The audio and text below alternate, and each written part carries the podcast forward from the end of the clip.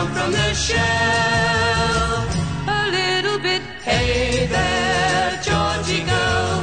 There's another Georgie deep inside. Bring out all the love you hide, and oh, what a change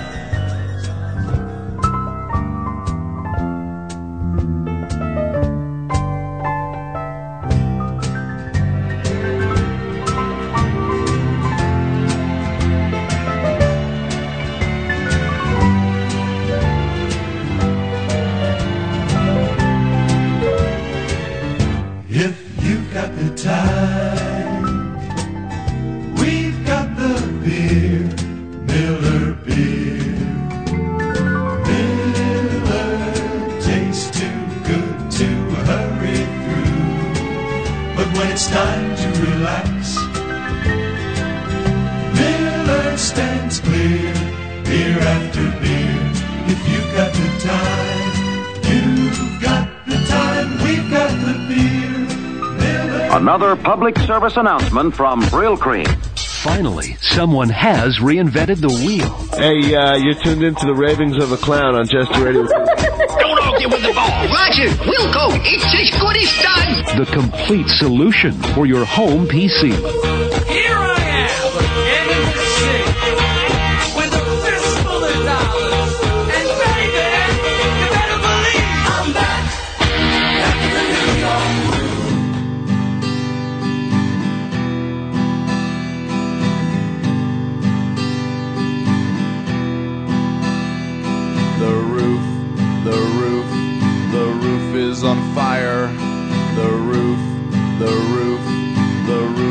On fire. The roof, the roof, the roof is on fire. We don't need no water, let the motherfucker burn. Burn, motherfucker, burn. Let it burn. Is it me, Bob, or is it hot in here?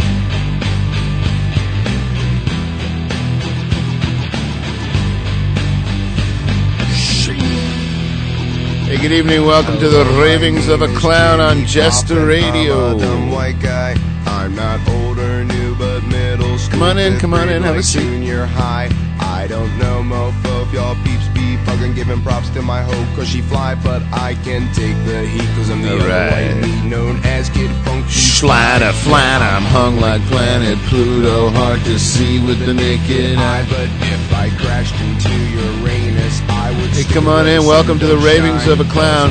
Head back permission for the next 120 minutes. You can call me Cookie, but I'd prefer if you call me the Jester. Welcome, welcome, one and all. It's Wednesday, the first day of March, the year of our Lord 2006, and you're tuned into the Ravings of a Clown coming to you from a secret location outside your universe, hanging with Ms. American Girl, Sid the Neighbor, the world famous Sid the Neighbor, whose name is spoken in over 130 countries each and every evening. In the Jester Radio chat room, behind the glass, with Lord of Sin. Such a playlist, such a show, as Grandma Jester would say.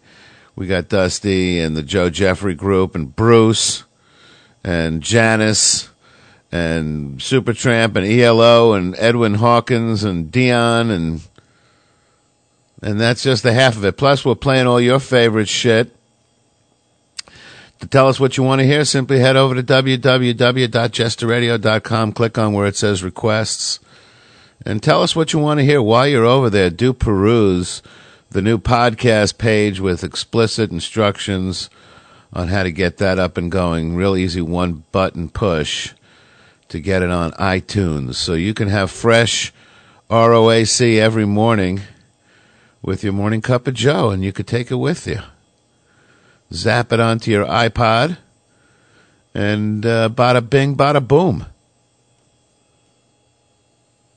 You could be in the gym right now working your pecs. I can imagine you're an extraordinarily hot woman. And you deserve some jester laugh. laughter while you're working out. I imagine your buttocks and, and thighs are becoming moist, very moist with perspiration. I'm just imagining. Could be happening. Or you could be some 700 pound uh, construction worker sitting on the subway scratching his balls. How you doing? I'll sit over here. And we're going to take a close look at what's going on in that sick fucking world of yours this evening and what's happening in that sick fucking world of mine. Never gets easy. And along the way, we're going to play you some of the best music on the radio. Fuck, maybe even in the entire world. Collected here in this one spot. We do uh, have a playlist. Let's see, our current playlist from our collection of over 40,000 MP3s is a scant 18,191 of your freshest cuts. So it'll take about three and a half, four weeks to listen to every one of those tunes. Doesn't re- ever repeat. So you always have some great stuff on Just Radio, but tonight extra, extra special. Let's turn our attention to the headlines now. In dramatic and sometimes agonizing terms, federal disaster officials warned President Bush and his Homeland Security chief before Hurricane Katrina struck that the storm could breach levees, put lives at risk in New Orleans Superdome, and overwhelm rescuers, according to a confidential video footage. Somehow, this video footage showed up this afternoon at the uh, AP, and apparently, it was a private uh, video conference that included the president. And it shows where the scientists were briefing him on all the shit that was going to happen in New Orleans, and he just sat there with his thumb up his ass over a period of several days, did absolutely nothing. This administration's getting hit hard. Bush didn't ask a single question during the final briefing before Katrina struck on August 29th, but he assured soon to be battered state officials were fully prepared. Please. The footage, along with seven days of transcripts of briefings obtained by the AP, showed in excruciating detail that while federal officials anticipated the tragedy that unfolded in New Orleans and elsewhere along the Gulf Coast, they were fatally slow to realize that they had not mustered enough resources to deal with the unprecedented disaster. Linked by good job you're doing, Skip. Remember that? The head of FEMA, he that that fucking retard, George Bush, told him he was doing a great job on TV, and then we found out a couple of days later he had his thumb up his ass the whole fucking time, didn't do shit. Except send out emails about how he wasn't going to get to play golf that week on account of this pesky hurricane.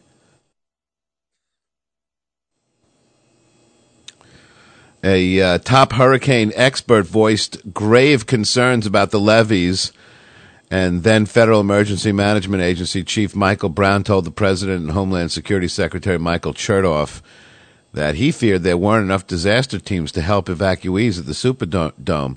I'm concerned about their ability to respond to a catastrophe within a catastrophe, Brown told his bosses the afternoon before Katrina made landfall. Some of the footage and transcripts from briefings August 25th to 31 conflicts with the defenses that federal, state, and local officials have made in trying to deflect blame and minimize the political fallout from the failed Katrina response. For example, Homeland Security officials have said that the fog of war blinded them early on in the magnitude of the disaster, but the video and transcripts show federal and local officials discussed threats clearly, reviewed long made plans, and understood Katrina would wreak devastation of historic proportions. I'm sure it'll be the top 10 or 15 when all is said and done, National Hurricane Center's Max Mayfield warned the day Katrina lashed the Gulf Coast. I don't buy the fog of war defense, Brown told the AP in an interview today. It was a fog of bureaucracy. Another example, Bush declared four days after the storm, quote, I don't think anybody anticipated the breach of the levees that gushed deadly floodwaters into New Orleans, but the transcripts and videos show there was plenty of talk about that possibility, and Bush was very worried himself. White House Deputy Chief of Staff Joe Hagin, Louisiana Governor Kathleen Blanco, and Brown discussed fears of levee breach the day the storm hit. So more secrecy and more lies and more horse shit from this administration. Uh, meanwhile, in a surprise visit under extraordinary security, President Bush expressed unwavering confidence today in his uh, surprise visit to Kabul, Afghanistan, that Osama bin Laden will be captured, despite years of fruitless manhunts for the elusive terrorist leader who ran training camps in Afghanistan and plotted the deadly attacks of September 11, 2001, Bush ordered Air Force One on a flight to India to make a secret detour to war scarred country of uh, Afghanistan to show off uh, his his support support of the United States for the fledgling democracy led by President Hamid Karzai, whose authority has been weakened by suicide bombings and rising violence by insurgents. More than there are more than 18,000 U.S. Uh, forces in Afghanistan, and Bush said that their mission was to quote help this new democracy not only su- survive but to flourish. The president, uh, who once boasted bin Laden would be taken dead or alive, said the fugitive terrorist would not elude the United States forever. Bin Laden and Taliban leader Mullah Omar were driven into hiding by the U.S. led invasion of Afghanistan after 9 11. They're believed to be uh, in the rugged Pakistan Afghan border region, which I understand would uh, just crumble into uh, a cheese like substance if you dropped like a nuclear bomb on it. And, you know, you'd be absolutely sure you got him then. There's not much else going on up there, a couple goats. Bombings in Baghdad killed 26 more. Four others died when mortar rounds slammed into their homes in a nearby town today, the second day of surging violence.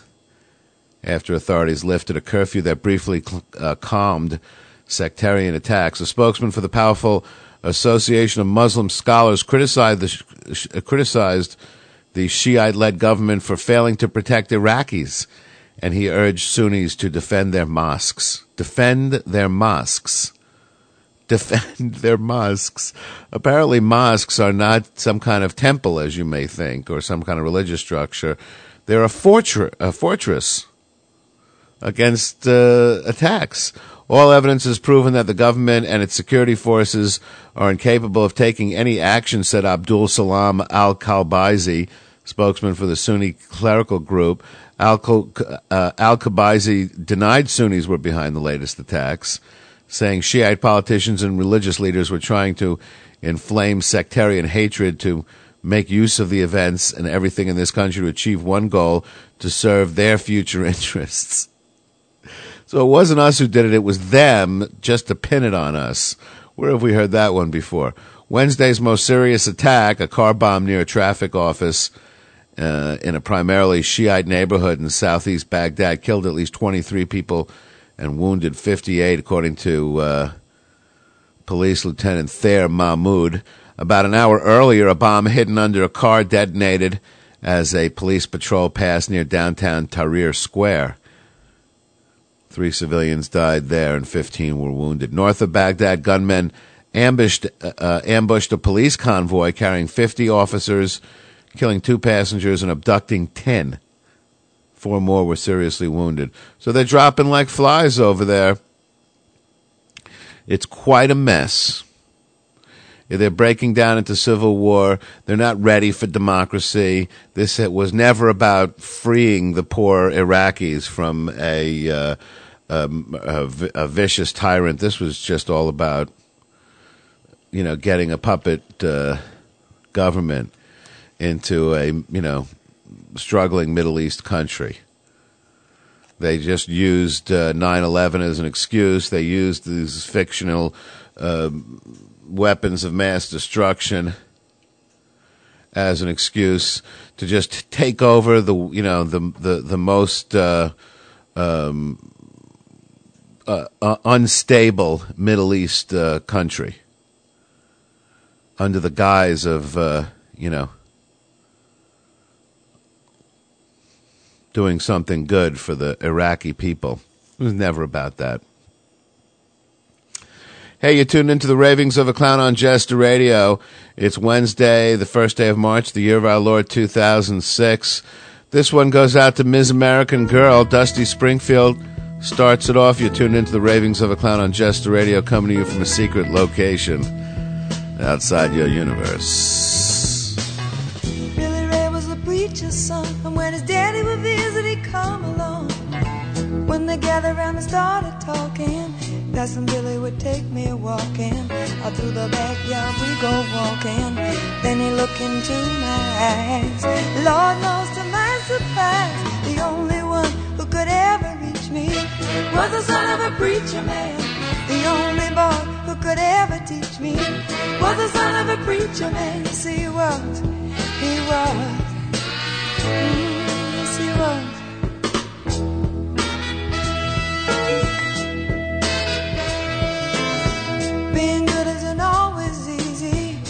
no matter how I try. When he started sweet talking to me, he come and tell me everything is alright. He kiss and tell me everything is alright. Can I get away again tonight? The only one who could ever reach me was the son of a preacher man. The only boy who could ever teach me was the son of a preacher man. Yes, he was. He was.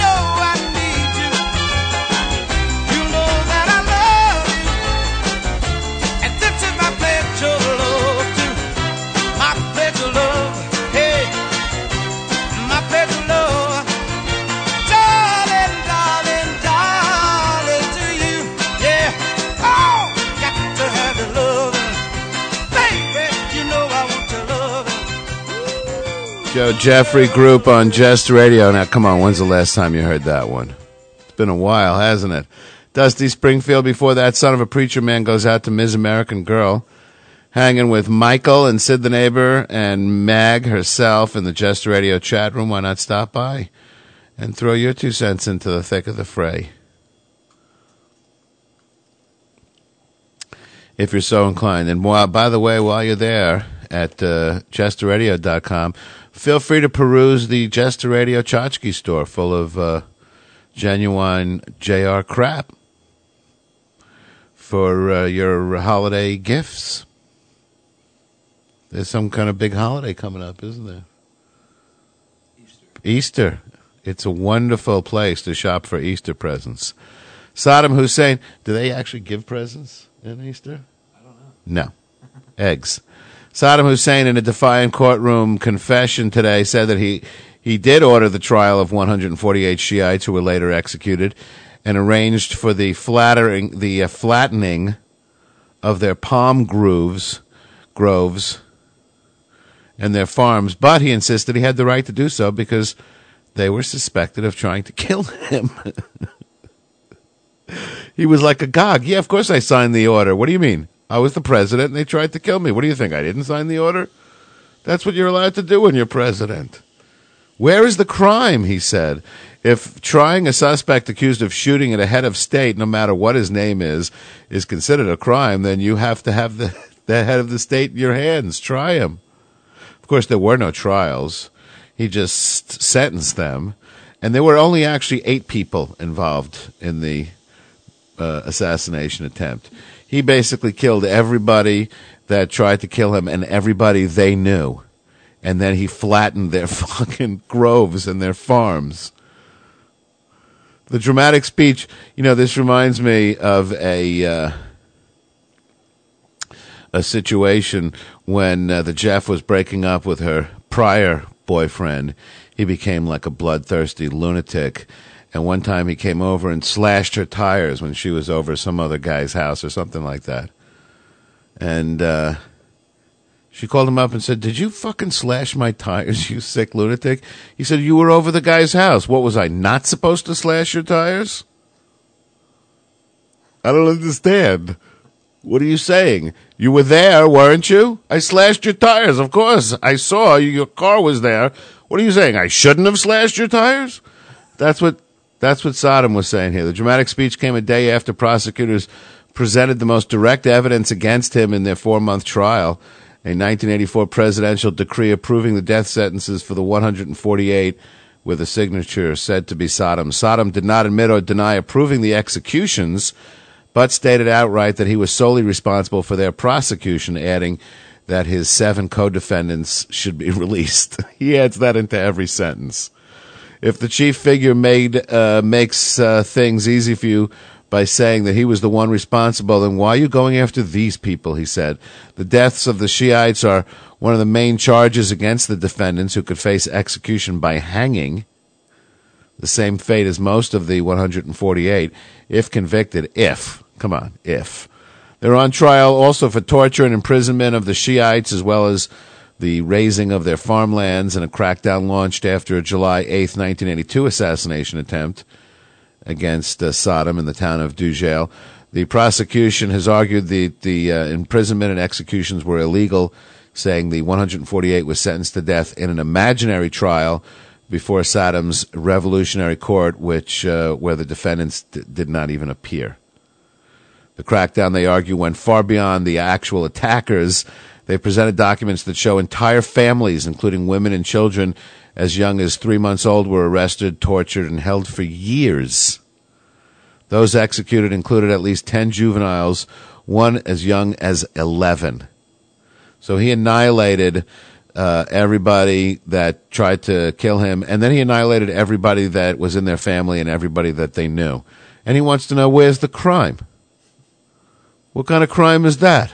Stocks rebounded today as reports of a surge in com- consumer spending and improving health in the manufacturing sector restored investors' confidence in the economy. Stocks regained some of the ground lost in yesterday's sharp drop after the Commerce Department said personal spending shot up by 0.9% in January, the strongest gain in six months.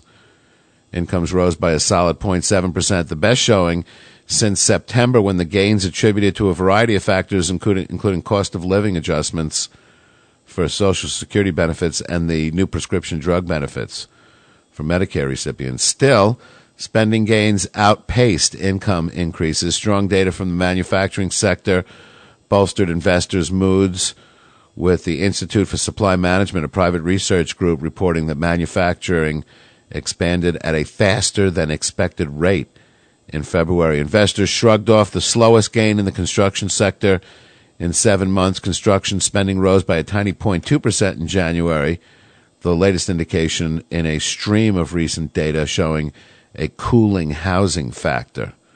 Housing's dropping. On the whole, the uh, economic data was pretty reasonable. The market is responding as you might expect, said Jack Caffrey, uh, equity strategist at JP Morgan. The Dow rose 60.12 or 0.55% to 11,053. The Dow fell 104.14 points or 0.94% uh, yesterday in response to mixed economic data and downbeat comments from Google CFO. You're listening to the ravings of a clown on Jester Radio this Wednesday, the first day of March, the year of our Lord 2006, and the days we headed out on the dream of uh, the back of a runaway American dream. And at nights we'd ride the mansions of glory in suicide machines. Sprung from cages out on Highway 9, chrome wheels, fuel injected, and heading out over the line. Baby, this town rips the bones from your back. It's a death trap. It's a suicide rap. We got to get out while we're young. Because, baby, we was born to run. Bruce on JR, don't fuck with that dial.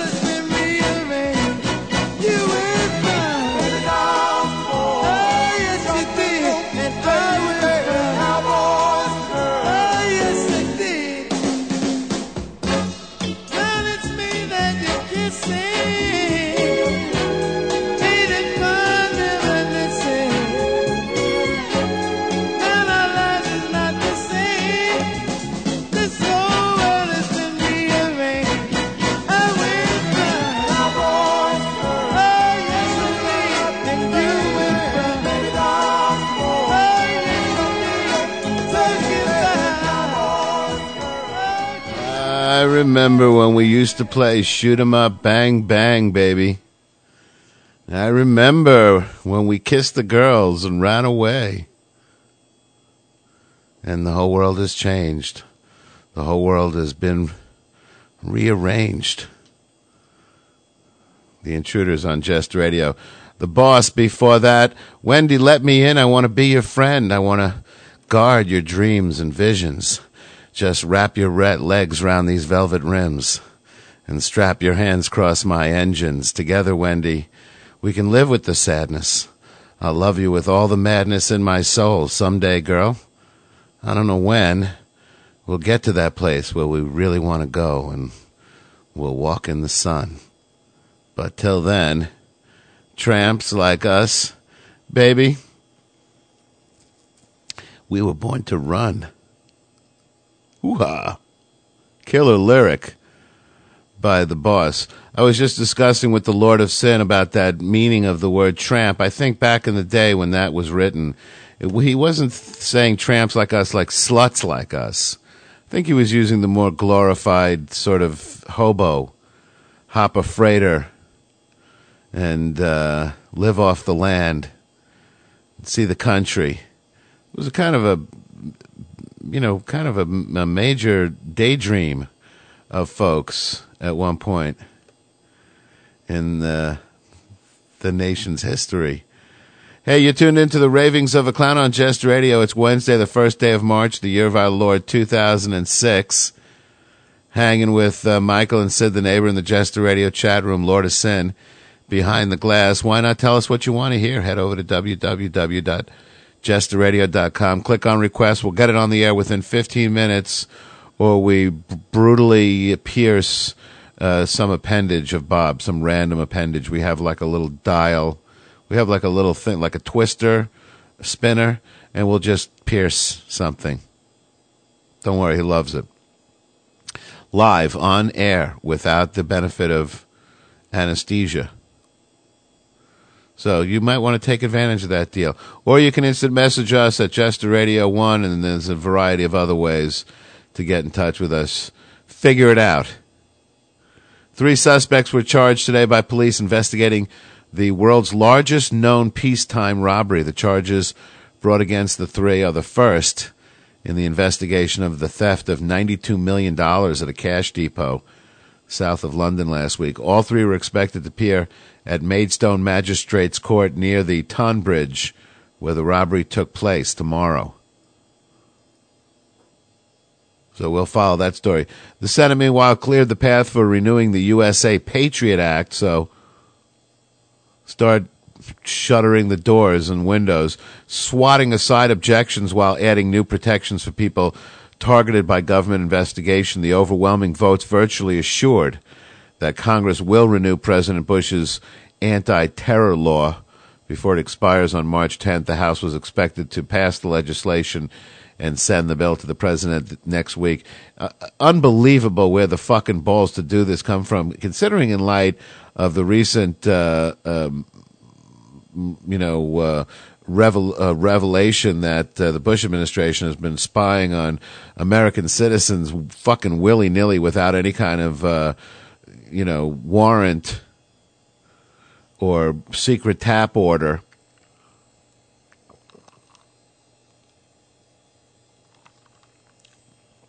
You know, somebody very smart once said that uh,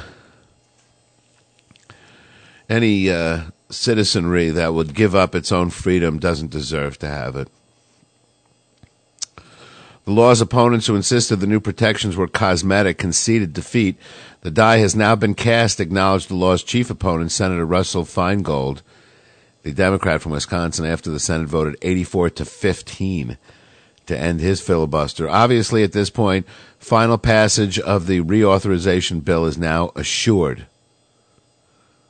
Feingold has succeeded for months in blocking one part of the legislative package, a House Senate compromise that would renew 16 major provisions of the law that are set to expire next week. Unable to break his objection by December 31st expiration date, Congress instead postponed the deadline twice while negotiations continued. The White House and GOP leaders finally broke the stalemate by crafting a second measure, in effect, an amendment to the first that would somewhat limit the government's power to compel information from people targeted in terror probes. So as long as they can slap the word terror on there, they can, you know, fucking rifle through the uh, local libraries' records and see who's been reading what.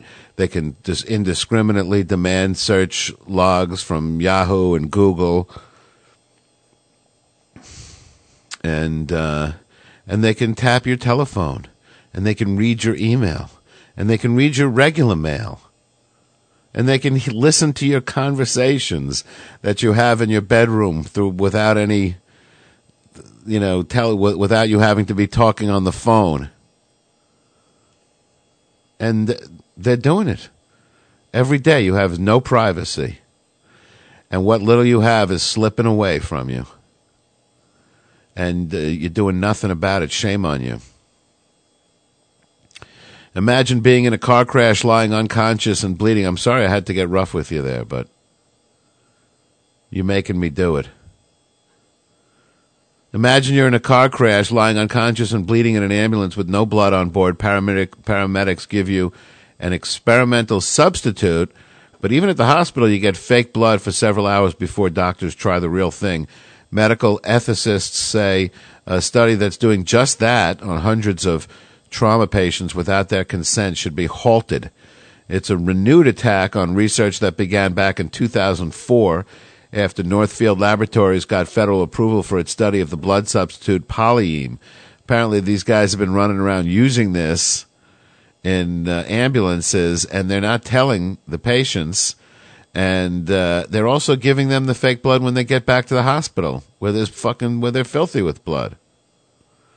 Debate was reignited by a Wall Street Journal story last week that suggested the company tried to hide some crucial details about another blood substitute study back in 2000. The journal reported that 10 heart surgery patients in the in uh, that particular PolyHeme experiment had heart attacks, while other patients given real blood did not. The Evanston, Illinois-based company halted that study and never published the full results, but Northfield chairman Dr. Steven Gould said there was no attempts at s- secrecy. No. They just didn't mention it. We used the blood in surgery and they were dropping like fleas, but we forgot to mention that. Scott Stapp thinks that a recently released sex video showing him and Kid Rock with uh, several nude babes is meant to sabotage him. Obviously, someone wants to hurt me and doesn't want me to be successful in my solo career. Stapp told uh, Jester Radio in a recent interview. How does this hurt his career? that I don't understand because he has such a clean image. Stapp claims the tape, which was made in 1999, was stolen from him.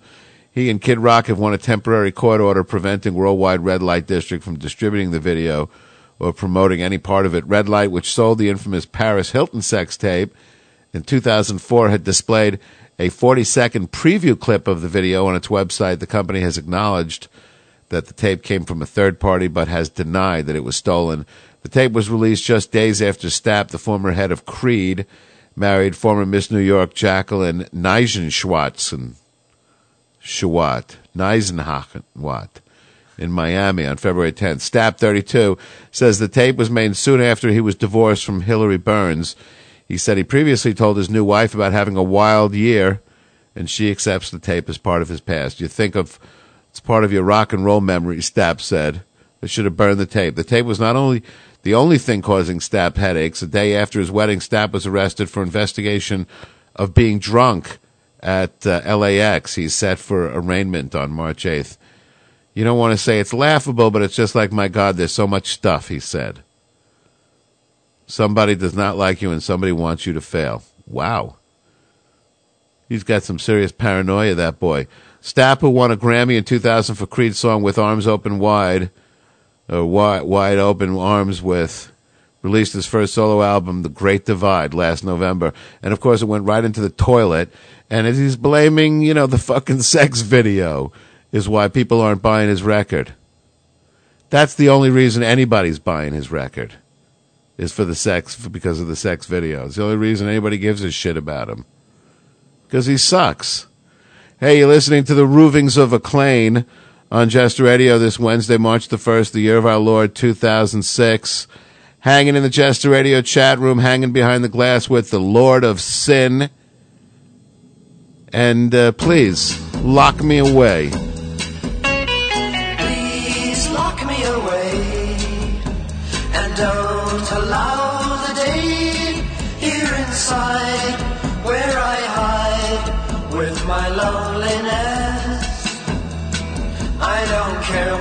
Say, I won't stay in a world without love.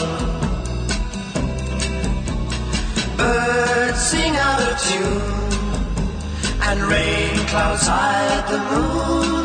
I'm okay, here I'll stay with my loneliness. I don't care what they say, I won't stay in a world without love. So I wait, and in a while, I will see my true love smile. She may come, I know not when. When she does, I lose. So baby, until then, lock me away.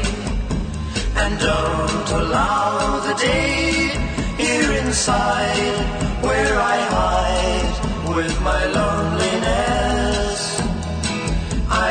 Care what they say, I won't stay in a world without love.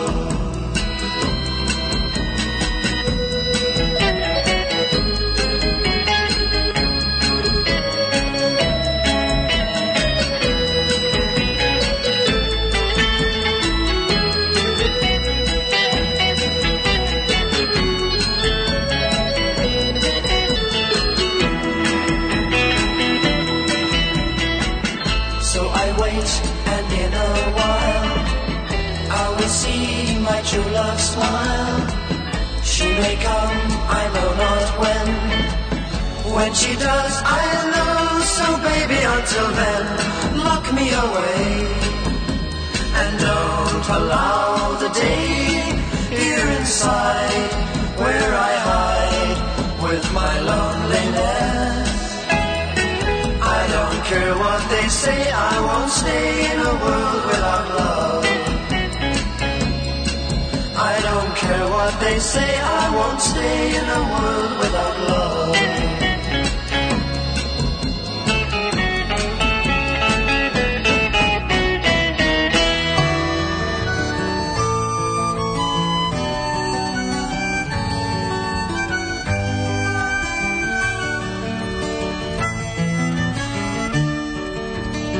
Have you seen the old man in the closed down market? Picking up the papers with his worn out shoes.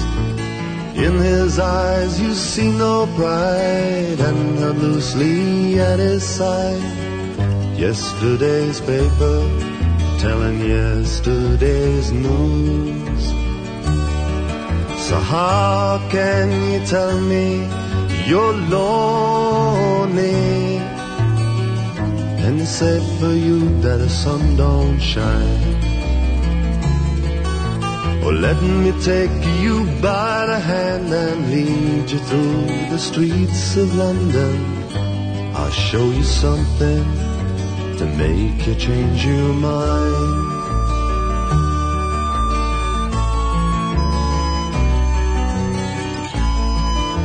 And have you seen the old girl who walks the streets of London? Dirt in her hair and her clothes in rags. She's no time for talking, she just keeps right on walking, carrying her home into carrier bags. So how can you tell me you're lonely? It's safe for you that the sun don't shine. Well, let me take you by the hand and lead you through the streets of London. I'll show you something to make you change your mind.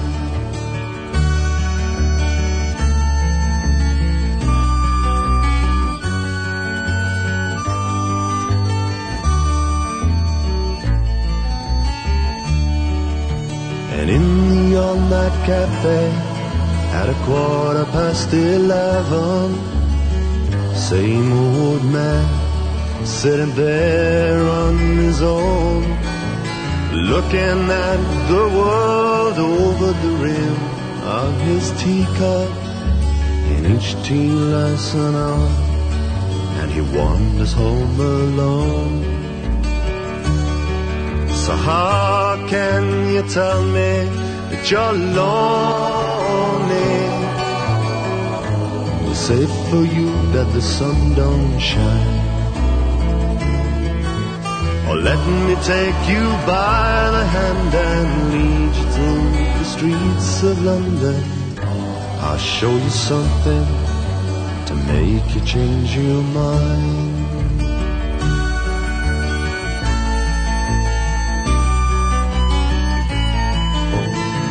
You seen the old man outside seaman's mission? Memory fading with the metal ribbons that he wears. And in our winter city, the rain cries a little pity for one more forgotten hero and a world that doesn't care.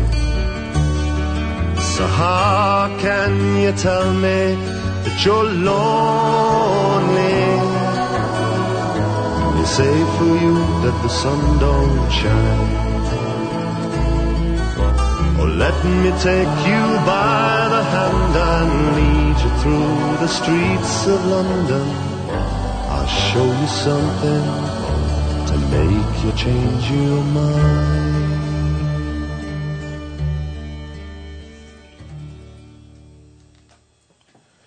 In an all night cafe at a quarter past 11, same old man, sitting there all alone looking at the world over the rim of his teacup. And each tea lasts an hour and then he wanders home alone. So, how can you tell me that you're lonely? Say for you that the sun don't shine. Let me take you by the hand and lead you through the streets of London. I'll show you something that'll make you change your mind. Ralph McTell on Jest Radio. The second version of that song, he recorded an acoustic version. Before that was also very sweet, about 10 seconds shorter, but there you got the strings and you got your harmonica and a little bit more polished.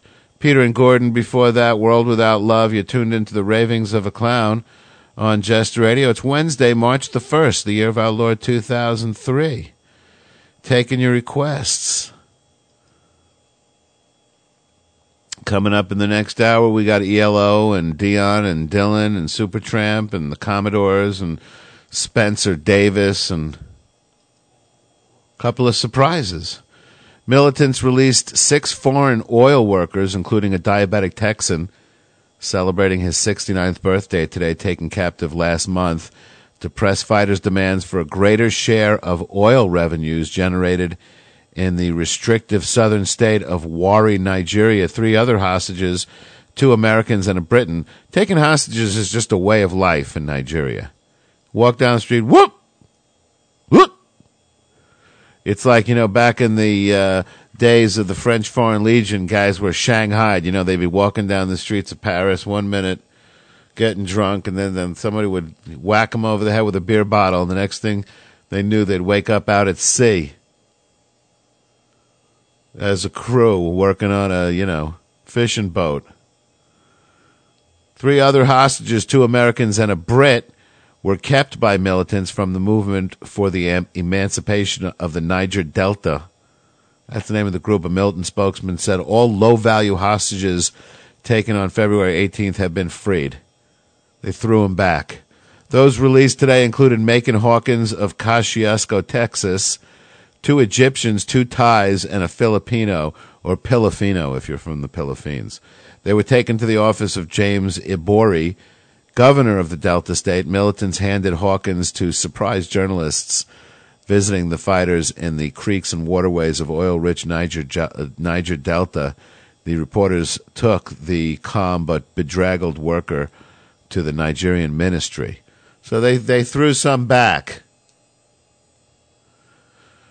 The uh, CBS's radio division sued Howard Stern yesterday, claiming its former star, Shock Jock, breached his contract with them when he moved to Sirius Satellite Radio.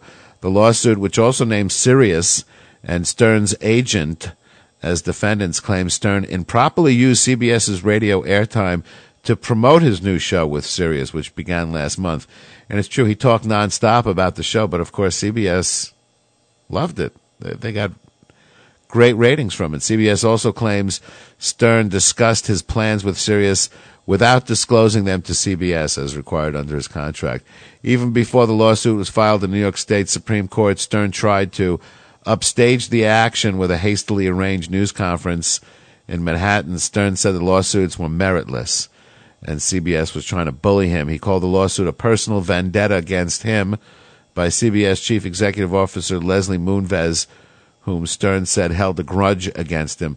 They they're uh, uh, losing money hand over fist now at CBS since they lost Stern, and they were all sitting around at a board meeting, and one of them said, "What's a good way to raise money? Can we hire somebody really funny and talented?" Hmm. Now let's just sue Howard Stern for leaving and fuck him up. And we'll get rich that way. We'll get some of his 500 million that he's getting from Sirius. Hanging with uh, Midnight and Sid the Neighbor in the Jester Radio chat room. Why not stop by and say hi? Request lines are open. It's uh, Janis on uh, JR Busted Flat in Baton Rouge waiting for a train. A lot of folks in Mardi Gras doing that right now. Waiting for a train on us feeling near as faded as my jeans. Bobby thumbed a diesel down just before it rained and rode us all the way to New Orleans. I pulled my harpoon out of my dirty red bandana. I was playing soft while Bobby sang the blues. Windshield wipers slapping time. I was holding Bobby's hand in mine. We sang every song that Javi knew. Freedom's just another word for nothing left to lose. Nothing. I mean, nothing, honey, if it ain't free. Feeling good was easy, when he sang the blues. You know, feeling good was good enough for me. Good enough for me and my Bobby, From the Kentucky coal mine to the California sun, shared the secrets of my soul. Through all kinds of weather, through everything we've done, Bobby, baby, kept me from the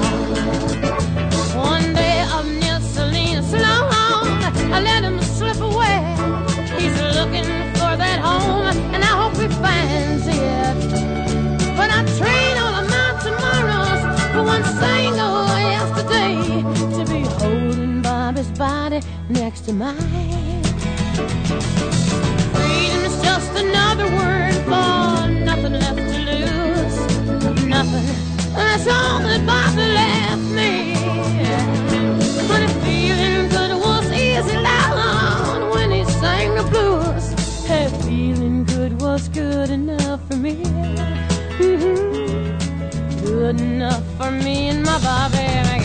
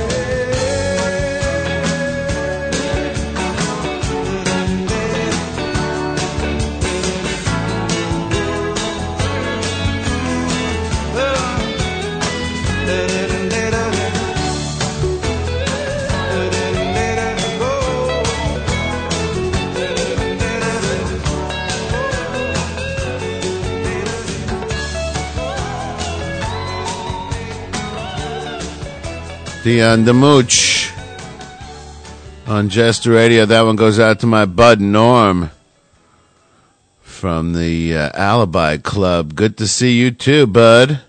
And we're working on getting your request on uh, the air, so don't go anywhere.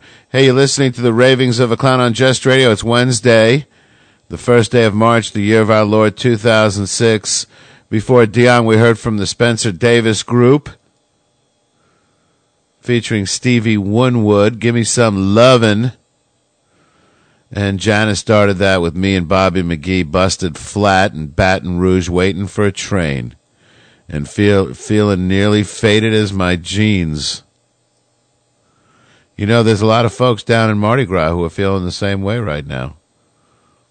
They're in uh, Baton Rouge and they're uh, waiting for a train and Bobby thumbed a diesel down just before it rained and drove us all the way into New Orleans.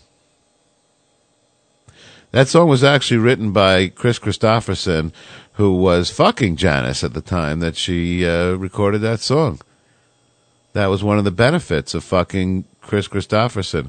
I heard a great um, live version of Chelsea Hotel by um, Leonard Cohen that uh, Espo sent in telling all about the story about you know the that that song uh, long speculated to be about him you know having sex with Janis in the Chelsea hotel but he never directly addressed it but he seems to in in this uh, live intro to the song and uh, talks about how she got on the elevator and he was riding up and down the elevators in the Chelsea Hotel. Something he used to do in the middle of the night to, like, you know, shake the goobers out of his body. And she steps onto the elevator and he didn't, you know, she wasn't famous then. And, uh, he he says good evening young lady. And she says hi. He she he says is uh, something i can help you with? And she said well i'm looking for uh, kris kristofferson. Of course she eventually tracked him down and they started living together had a very famous uh, love affair so uh, warren zevon um, no warren zevon fucking so um, what's his name um, Le- Leonard Cohen says, "Well, you're in luck. I'm Kris Kristofferson." so she went up to his hotel room and gave him a blowjob before she knew it was the wrong guy. And he said that she never uh, held it against him. Years later, you might have the best forgery skills in the world, but it's not much use if you can't spell.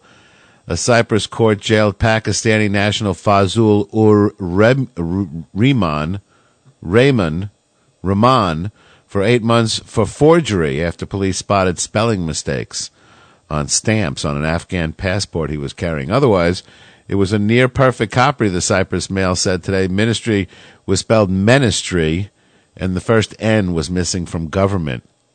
Passport looked perfect and- professionally made, almost deemed original by forensics, which shows you what a crack forensic team they must have over there in Nicosia. Maybe it's because men don't like to ask for directions, but satellite navigation devices for cars are very much a guy thing. We'd love to close the gender gap. We're not very successful, quite frankly. Harold Goddijn, chief executive of car navigation systems maker TomTom, told uh, Jester Radio. Despite advertising targeted at women, the big majority of TomTom's customer customers are men. Goddijn said, still very much a guy thing, but also a bit of a girl thing when the guy buys it for the girl. It's a girl thing then. 12% of the people who buy our products are women for technology product. That's not bad. Because the broads just don't buy the technology. They don't want to fuss. They'd rather just get a pencil and jot it down instead of look for their stylus and see if there's enough power left in their palm or pocket PC or laptop. They'd actually rather have like a little portable tape player than a CD player. Chicks are like Luddites, you know? They just don't like technology. They're against it. It's uh, time for Supertramp on Jest Radio. Please don't fuck with that dial. A lot of good stuff coming up. Like the way this guy plays the harmonica right here. This is sweet. Right here. Oh!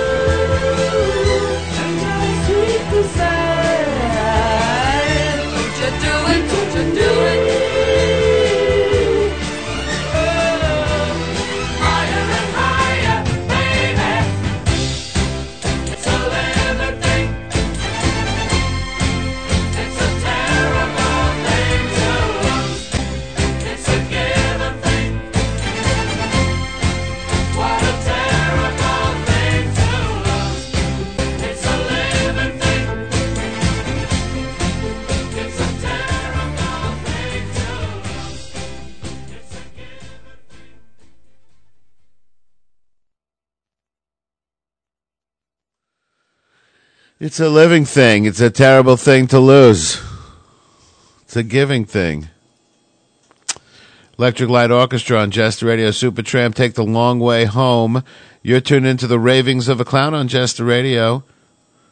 This Wednesday, March the 1st, the year of our Lord 2006. Extra special thanks to all those that stopped by and uh, gave us a listen this evening.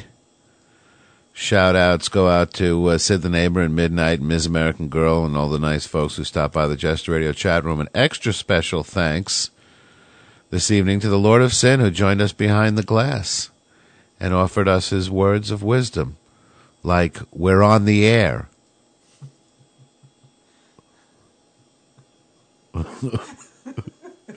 As Japanese waistlines expand, so does the market for girdles. For men, a new line of male underwear that flattens the stomach and lifts the hips proved so popular when introduced on a trial basis last month that some stores quickly sold out. Men are getting so much more fashion conscious these days that they're starting to pay attention to the lines of their body and their silhouette, just like women, said the uh, spokeswoman of the Triumph International Japan leading underwear firm. Triumph marketed two different types of long girdle, one from the navel to the knees, and the other a hip hugger version designed to be worn with low waisted pants. Nothing more attractive than that. Both sold so well that it plans to raise production and develop new variations, including a version for summer wear. Other firms intend to launch similar products, according to Business Daily. Nihon Keizai Shimbun. One even plans to start selling underwear that lifts and shapes the upper body as well. One factor behind the boom, which has made the girdles popular not only among the middle aged men, but uh, uh, those in the 20s and 30s, is likely to be a growing weight problem among the once slim Japanese. According to a health ministry report issued last month, some 29% of men aged 20 to 60 are overweight, compared to only 24 back in 2000.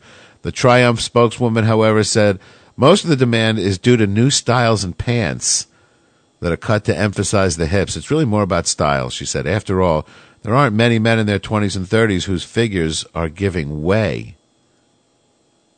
So, apparently she hasn't left the office recently, and seen those fucking Jap tub- tubs of lard waddling around the streets of uh, the Akihabara.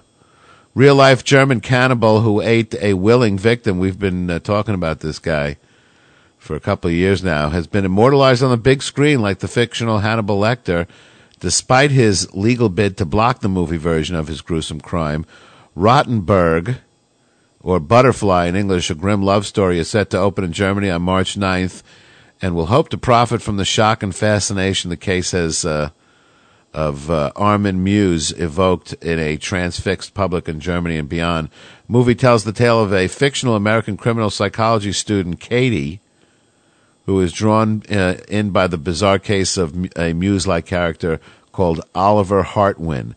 The cannibal plot of the movie, seen in a, pre- in a preview uh, yesterday, is almost identical to the real-life events. It also shows a younger Hartwin as a loner forced by a domineering mother to wear lederhosen to school. That doesn't just fucking crack you down the middle and ruin you for life, man. Nothing will. Uh, like Meiwes, he uh, dreams up an imaginary friend later as a computer repairman. Meiwes's career, uh, he's drawn to the Cannibal Cantina website. In his search for a willing victim, he finds in Simon Grombeck I want you to bite off my thing. Are your teeth strong enough? Grombeck asks in one of the movie's most uh, more startling lines. Later, when the two meet at a railway station near Hartwin's half timbered home, um, the same as the Meiwes guy, Grombeck introduces himself with the line, I am your meat. So apparently it was this one guy's fantasy to eat some guy, and it was the other guy's fantasy to be eaten. And you know, they say that uh, the ultimate form of, you know, sadism is where the masochist says, hurt me, and the sadist says, no. Think about it. So he did. He hacked him up and he ate him. First, they actually cut the guy's dick off, and the two of them ate it together. But the guy whose dick they cut off, like passed out, couldn't finish his uh, his penis uh, dish. Couldn't finish his dish of penis. So he passed out, and then the other guy just hacked him to bits and uh, ate him and uh, he actually fought this for years, saying that the guy, you know, it was the guy wanted to be killed. This was his desire. It was, it was, um, you know, assisted suicide. It wasn't murder. And uh, he's only guilty of euthanasia, putting a guy out of his misery that was, you know, had his penis severed and that wanted to die. But the court said, nah, no, it's murder. I don't think so. So, I don't know if they think he hypnotized the guy or whatever, but it's a strange fucking world you people live in. And as far as I'm concerned, if if one half of you wants to eat the other half of you's penis, that's fine by me. I couldn't give two shits. Go right ahead and do whatever the fuck you want to do, as long as you don't eat anybody's penis by force. If there's the if the penis donor is willing and the penis eater is willing, as far as I'm concerned, do it up. Enjoy. Live and let live. That's like my motto. What's that? What's a motto? Nothing. What's the motto with you? Hey, uh, please don't fuck with that uh, USB port. You're tuned into the ravings of a clown on Jester Radio. Love, it's a battlefield. But we are young, and heartache to heartache we stand. Leave it right where it is on Jester Radio.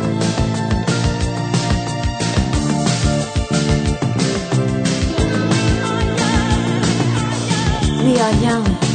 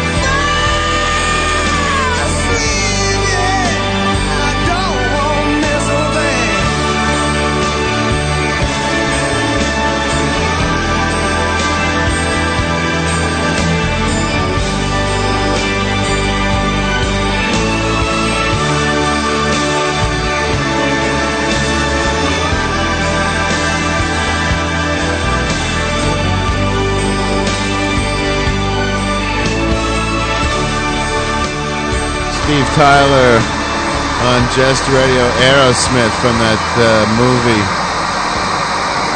where they stopped the. Uh, that's the static from the end of transmission when Bruce Willis gallantly committed suicide to save the world and his beloved daughter. Saxed before that from Midnight. Pat Benatar started that set. Love is a battlefield. We are young, and heartache to heartache we stand. Russian clown Yuri Kalkakachev, Kuklachev, has a troop of cats who do handstands, crawl along high wires, and balance on balls. And he says the secret to training them is realizing that you can't force cats to do shit. The Moscow Cats Theater came to New York in September and did so well at a small theater in the Tribeca neighborhood that it recently moved down to a bigger venue near Times Square where it's close to Broadway giants like The Lion King. Although not near the Cats because they closed down six years ago. Kuklachev started working with cats more than 30 years ago after adopting. You imagine what his fucking house smells like? Oof. He adopted a stray kitten named uh, Kuchka. He now has 120 cats in Moscow, and he brought 26 of them to New York. They were the good cats. The others were lazy bums. If the cat likes to sit, you can't force her to do shit, he said, adding that several of the cats in the New York show simply just sit there and watch the other ones if they're not, you know, like in the mood. Each cat likes to do her own trick. He said his show is uh, not been the target of animal rights protesters. Maruska is the only one who does the handstand. I find that the ca- the cat and just see what they want to do and use that in the show. That's it. They trained me. Kuklachev's cats apparently like to be swung precariously around his head, balanced on hoops, to be shut up in a cooking pot, and to walk on their hind legs, pushing a child's stroller. I have a cat now that loves to be in the water, he said. Kuklachev said the breed of cat makes no difference to their abilities, although the Persians tend to be lazies. They're, they're like the nigger of the cat family, he said. He adopts cats from shelters and trains. I'm just kidding. He didn't say that. Lord of Sin said that.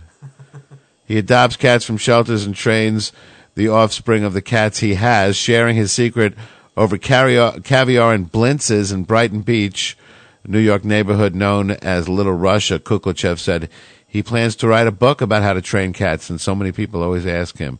He's 56 years old. His cat training method can also be applied, he says, to children apparently. Parents need to watch their children and see what she or he likes to do and encourage it. He said that it's worked for his three kids. And one of them, he even has been able to get to piss in the box. One child joined Kuklachev on the cat theater. One's a dancer, and one is a painter who paints cats. You guessed it. If you do the same thing with your child as you do with your cat, he might not become a genius, but he'll do whatever he enjoys doing. Kuklachev said. He has about 300 cats in his life. Says every one had a different personality. One did not want to go on stage because she was already an adult when he got her. Kuklachev says the show, which also includes his wife Yelena, is a hit because people everywhere love their pets. He chuckles as he recalls a friend who bought a hamster for ten dollars and spent three hundred dollars on surgery when it got sick. You're a better person when you love animals, he said. Isn't that sweet? Finnish player Marcus Paatelainen has revealed how a newspaper article in his homeland helped save his leg from amputation after a blood clot developed hours after he was caught in the shin by a late tackle. The 23 year old brother of Finland international and current Cowdenbeath manager Mixu was left in agony when he was scythed down playing for the Scottish 4th Division side in a 4-0 league win at Elgin City on Saturday. Began to feel severe pain in his leg on the journey home and remembered a story that he'd read about impact-related blood clots. So Paatelainen, a former Aberdeen player, told the Scottish Sun, my parents send me Finnish newspapers every week, and I read about an ice hockey player who was in a similar situation two weeks ago. When I started to feel the pain while I was on the bus, it was unbearable, and I thought it might be the same thing. I knew I had to go to the hospital then, so I got Mixu to take me. Marcus was caught on the outside of his shin by the tackle and also twisted his knee, causing a blood clot. Hospital x rays revealed there was no break, but doctors spotted the clot after measuring pressure on the shin and operated immediately at Edinburgh Royal Infirmary. The family and everyone associated with the club was shocked by what had happened, but Marcus had been very fortunate, said uh, Mixu uh, Paatelainen and the Cowdenbeath uh, website. Such an operation should normally take place within six hours, but Marcus was not operated on until 3.30 Sunday morning, thanks to the expertise of the medical team. The surgery was a great success. Marcus will have a second operation tomorrow, and he's going to be sidelined for two or three months. Read in the newspaper he was on a bus, and he goes, you know, maybe I got me one of them, what do you call, blood clots. Like I read about in the newspaper. Better go to the fucking hospital. You imagine he would have been dead in like three more hours. What a fucking world. Pregnant mothers who are caught using illegal drugs could go to jail for endangering their unborn child under a bill passed by the Idaho State Senate yesterday. The first thing we're after is a drug free baby, said State Senator Denton Darrington, Republican who said his eastern Idaho district is plagued by methamphetamine use. Meth is a problem everywhere in the state of Ohio. Please, folks, don't let this fucking lying sack of shit fool you. This is not about protecting the children. These people couldn't give two fucks about these people's children. And how do we know for a fact that that's true? Because once the kid is born, they don't give two fucks about him. He starves to death. He has a fucking life of misery and crime and, you know, uh, misfortune, and they don't lift a fucking finger.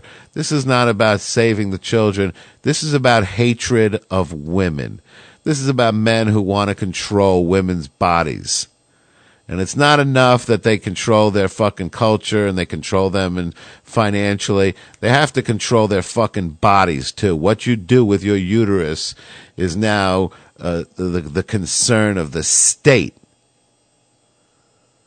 So we can impose our fucking will on you. So if you happen to get pregnant, I don't care if it's because you're planned to have a child or because you uh, were raped. If you smoke a joint while you're pregnant, you're going to jail, and we're going to take your kid away from you. If the measure passes the Idaho House, and by the way, it's a fact that it's been shown that excessive alcohol and excessive smoking and excessive drug, cocaine use uh, can cause, um, you know, problems with fetuses. But how is that my fucking responsibility or problem? How the fuck does that uh, concern you? Butt out.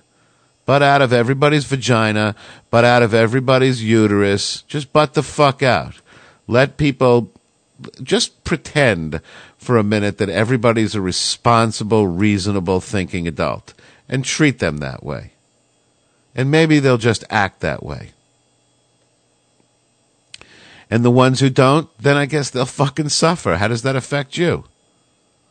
If the measure passes the Idaho House uh, and receives the approval of Idaho Governor Dirk Kempthorne, who's Republican, by the way, big surprise, the measure would be the first in the United States specifically to make it a crime for a pregnant woman to use illegal drugs. If caught, individuals could first face drug treatment or drug court. Beyond that, however, judges have the option of sending mothers to jail for up to five years or imposing a $50,000 fine.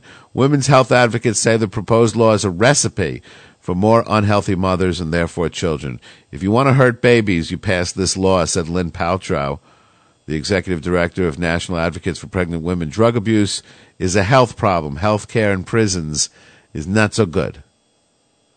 About one baby per month is delivered on average in the Pocatello, Idaho women's prison, said Darian, and he conceded more babies could be born in prisons if this bill becomes law. We don't know what the cost would be of delivering drug babies, lawmakers said. Opponents of the bill, which passed on an 18 to 16 vote in the Idaho Senate, said the law would discourage pregnant mothers from seeking treatment if they had used drugs. Of course, no woman's going to go to a doctor if she thinks he's secretly taking tests to see if she's been taking drugs and then sick the fucking uh, brown shirts on her. It would be the first frontal assault on infant health we've seen in a long time, Paltrow said.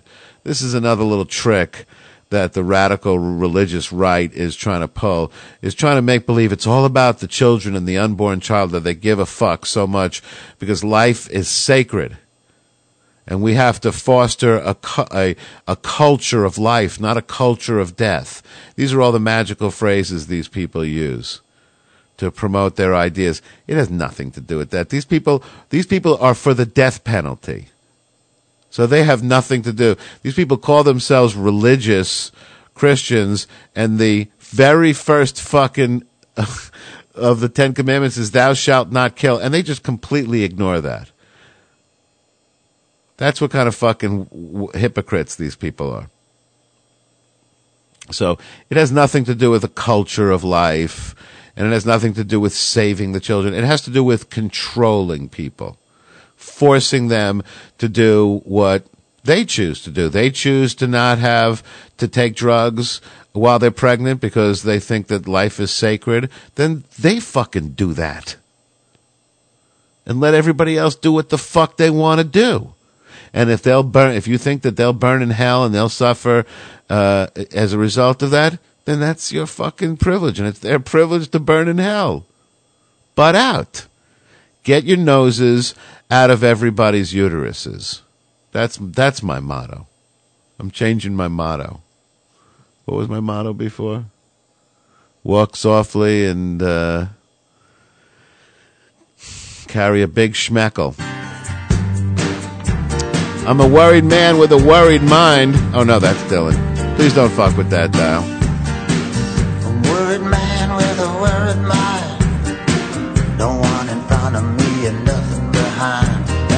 Woman on my lap and she's drinking champagne. Got white skin, got assassin's eyes. I'm looking up into the sapphire tinted skies. I'm wild dressed,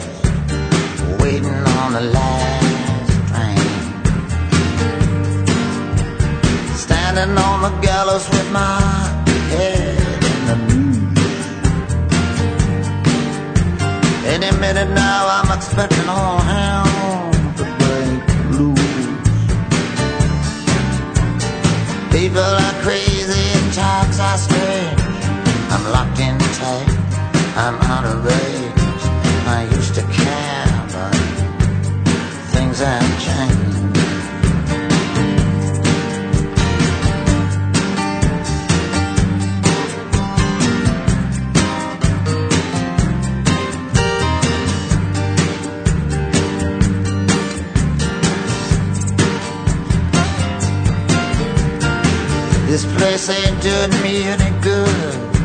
I'm in the wrong town. I should be in Hollywood. Just for a second there, I thought I saw something move. Gonna take dancing lessons to the jitterbug rag. Ain't no shortcuts. Gonna dress in drag. Only a fool here would think he's got anything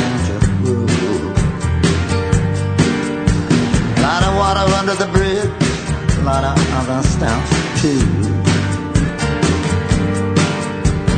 Don't get up, gentlemen, I'm only passing through. People are crazy, times are strange. I'm locked in tight, I'm out of range. I used to care,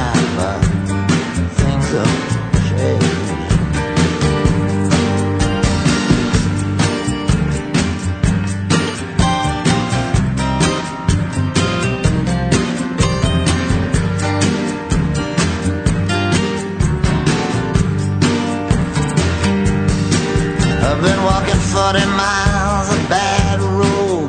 If the Bible is right, the world will explode. I've been trying to get as far away from myself as I can. Some things are too hot to touch. The human mind can only stand so much. You can't win with the losing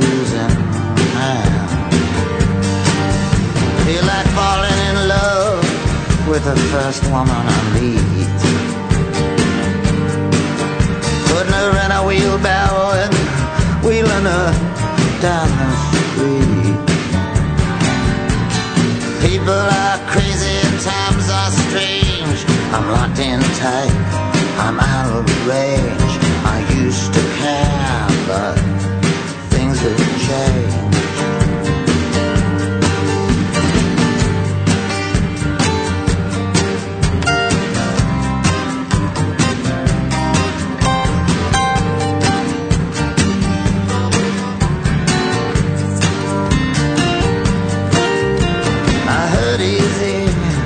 Just don't show it.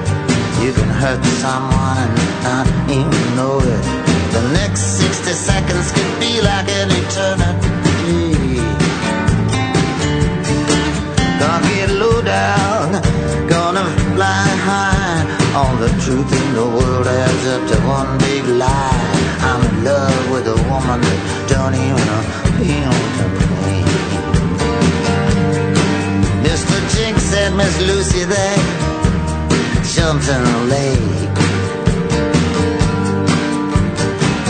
I'm not that eager to make a mistake.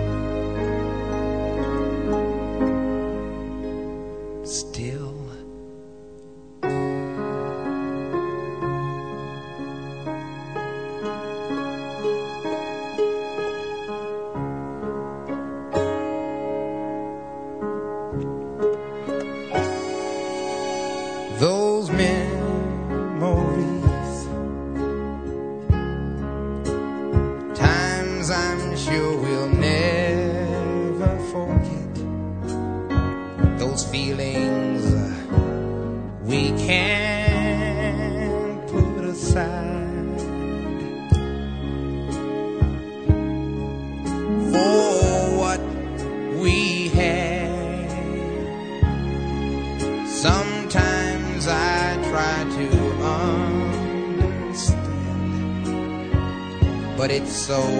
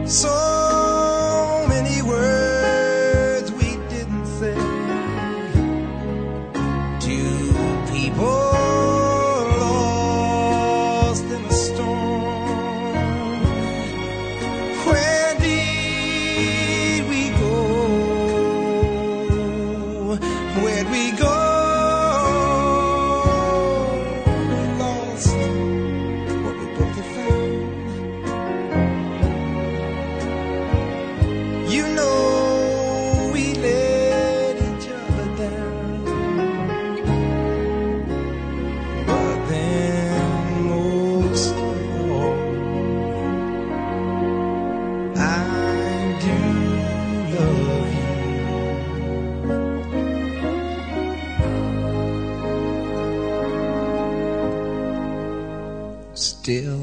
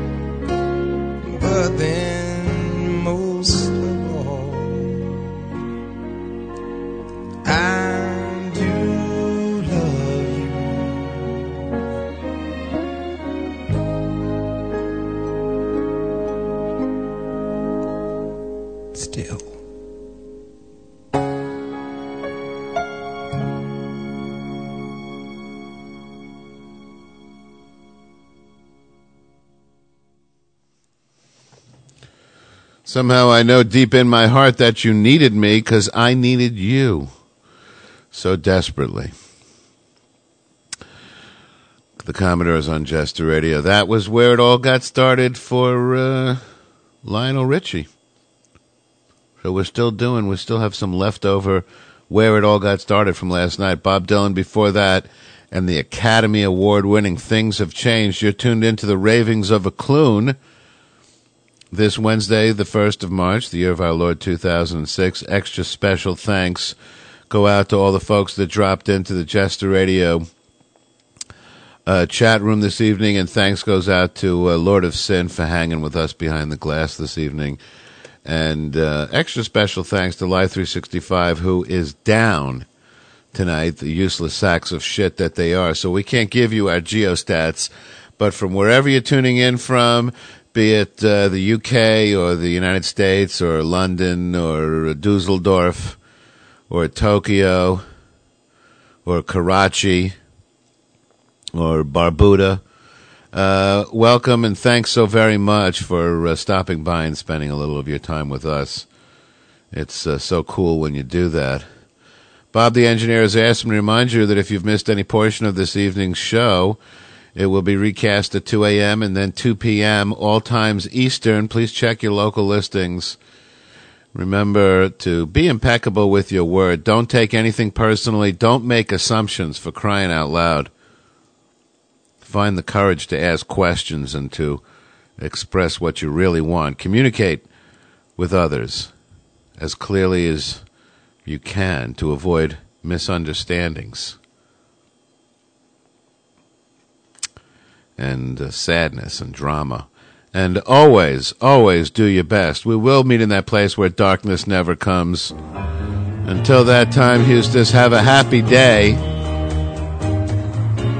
Good night. I'll see you tomorrow.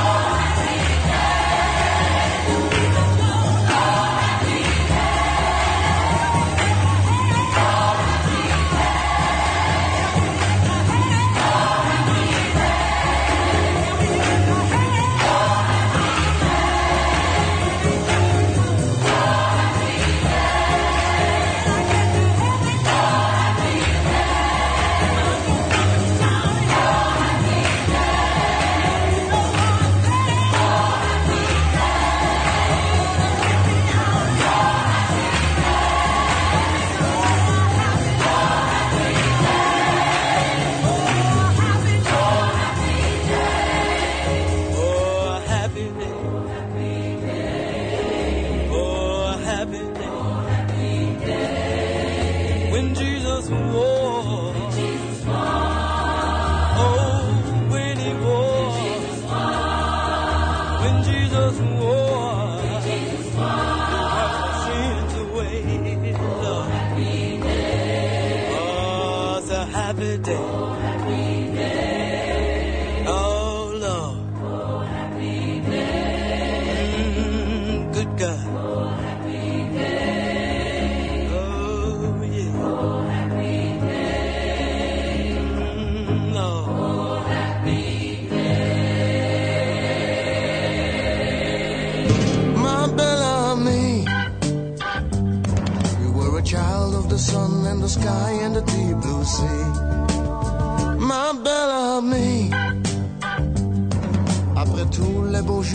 te dis merci, merci. You were the answer on all my questions before we're through. I want to tell you that I adore you, and always do. That you amaze me by leaving me now and starting new.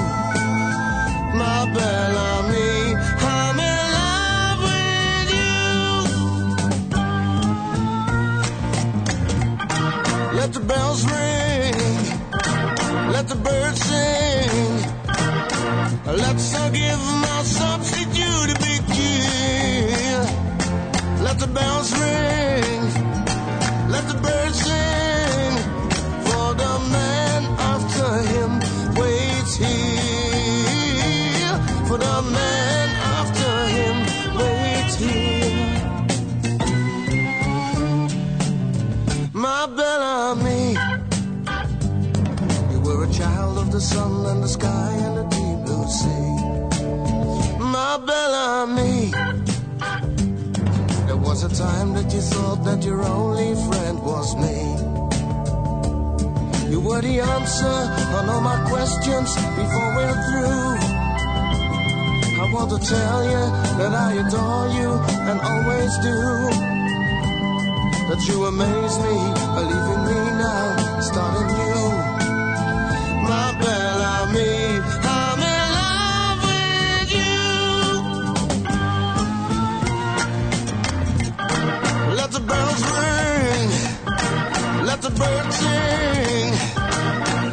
Let's give my substitute a big cheer. Let the bells ring, let the birds sing. For the man after him waits here. For the man after him waits here. Ma Belle Amie. You were a child of the sun and the sky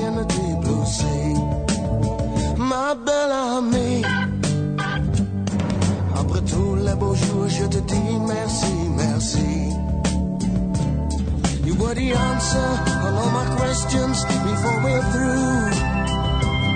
I want to tell you that I adore you and always do. That you amaze me, believe in me now and start anew. My Bellamy, I'm in love with you. My you. But you know, the longer you listen to this abortion debate, the more you hear this phrase, sanctity of life. You've heard that, sanctity of life. You believe in it? Personally, I think it's a bunch of shit.